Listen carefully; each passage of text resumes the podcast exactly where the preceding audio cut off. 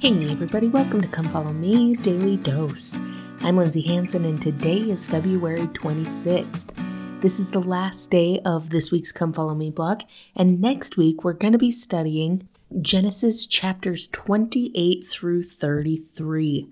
But let's finish up this week by continuing to talk about Isaac and Rebekah, and now we're introducing Jacob and Esau. Remember, yesterday we talked about that beautiful question that Rebecca asked If it be so, why am I thus? And how we sometimes ask ourselves similar questions when we say, If I'm doing everything that I should be doing, or if I'm living righteously, then why is this happening? Or if this is thy will, then why is it so hard? Different things like that. She's saying, if I've been blessed so that I can have children, then why do I feel these children struggling within me? And the answer from the Lord is extremely important, especially when we consider the rest of what's going to happen in this chapter. Verse 23 says, And the Lord said unto her, Two nations are in thy womb, and two manner of people shall be separated from thy bowels. And the one people shall be stronger than the other people, and the elder shall serve the younger.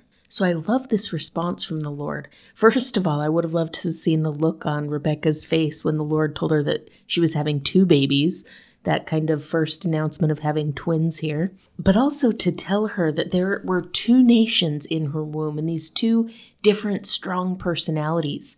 Those two nations were going to be Israel, that was going to come through Jacob, and the people of Edom, which would come through Esau. But even more importantly, it's going to say that the elder will serve the younger. Now, the reason why this is so important is because we have an issue here with these two different children, Jacob and Esau. We have an issue of the birthright. First of all, we see how Esau sells his birthright to Jacob for a mess of pottage. Later, we're going to see how Rebecca is going to trick Isaac into blessing Jacob with that birthright. And it's easy to take a look at both of those examples and say, well, that was so cunning, that was done by trickery, that wasn't right. But we have to give Rebecca the benefit of the doubt here because the Lord told her that the younger was going to rise above the elder, that the elder would serve the younger. And so she had that understanding of really who the Lord intended the birthright to go to. Remember, we talked about the importance of the birthright a couple days ago, but we didn't necessarily talk about what it was or what it all entailed.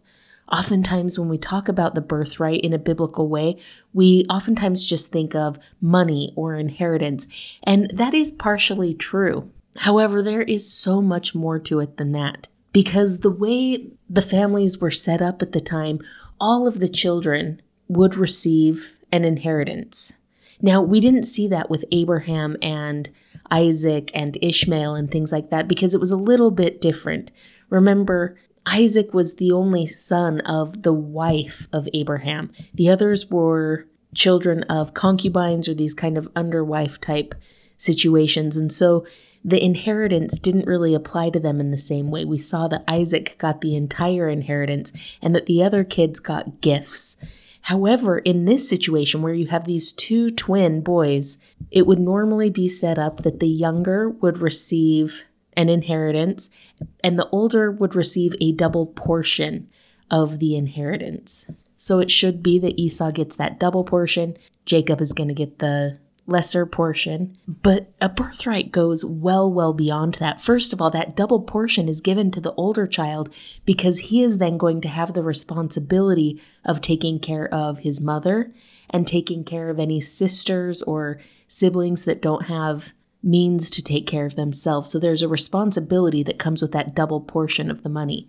It's not just, hey, take this money and go make something of yourself. It's take this money and take care of your family. Second, this birthright is also a little bit different because remember, we are dealing with the Abrahamic covenant that is now going through the generations. Isaac carried on that Abrahamic covenant, and whoever obtains the birthright from Isaac is going to continue to carry on that covenant. So the birthright in this case was part of a covenant. And then finally, a birthright was more than just a money or a financial thing, it was also a spiritual responsibility. Whoever received the birthright all of a sudden obtained the patriarchal duty to take care of the family spiritually, to continue to teach and to lead and to guide the family to righteousness. So it wasn't just a money issue, it was an issue of covenants, it was an issue of leading the family spiritually. And so now, with the story of the pottage, we begin to see where Esau's priorities lie. First of all, listen to this. Verse 29 it says, And Jacob sawed pottage, and Esau came from the field, and he was faint. Now, something that I think is really important to recognize is that we've already been told in this chapter that Esau was a hunter. He liked to be out and he liked to be hunting, but that Jacob liked to be home. So here you have Esau returning from the field. Jacob is there. He's got this pottage. He's got this food. But where were they? It says he had returned from the field, meaning Esau was home. So here he sees Jacob with food, and it's not like it's the only food in the universe. It's just he didn't want to go and to make or to get his own food. He wanted Jacob's food. So oftentimes we take a look at this story because he comes and he says, Oh, I'm faint, I'm hungry, give me your food. And Jacob says, Well, I will if you sell me your birthright. And sometimes we look at Jacob and it would be easy to be like, Well, that was selfish. His brother was hungry. He thought he was going to die. Why didn't Jacob just give him food? Why didn't he share? Well, it's not like Jacob was the only source that Esau had for food. Esau could have gone elsewhere for food. He was home at that point. But he wanted what Jacob had. So Jacob says, Sell me this day thy birthright. And Esau said, Behold, I am to the point to die. What profit shall this birthright be to me? Now that phrase is incredibly telling. Esau says, I'm about to die. So what good is the birthright to me? Now, my friends, remember the birthright had far more to do with spiritual things than it did with physical things. Yes, physical money, yes, an inheritance. But what about the covenants? What about the obligation to lead the family in spirituality? Esau says, I'm going to die, so this birthright doesn't do me any good. Well, that is just not true. Because if the birthright was the covenant, then that covenant wasn't just for the here and now. It wasn't just for mortality. It was for the eternity. And yet Esau was so blind to the eternities and so focused on the here and the now and the present day need that he completely lost his eternal perspective and the purpose of the birthright, the purpose of the covenant, that he just saw absolutely no need for it.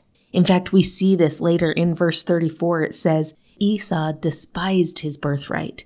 Jacob didn't ask for something that Esau was clinging to tightly. Esau didn't want it. He didn't need it. He despised it because it wasn't just about the money.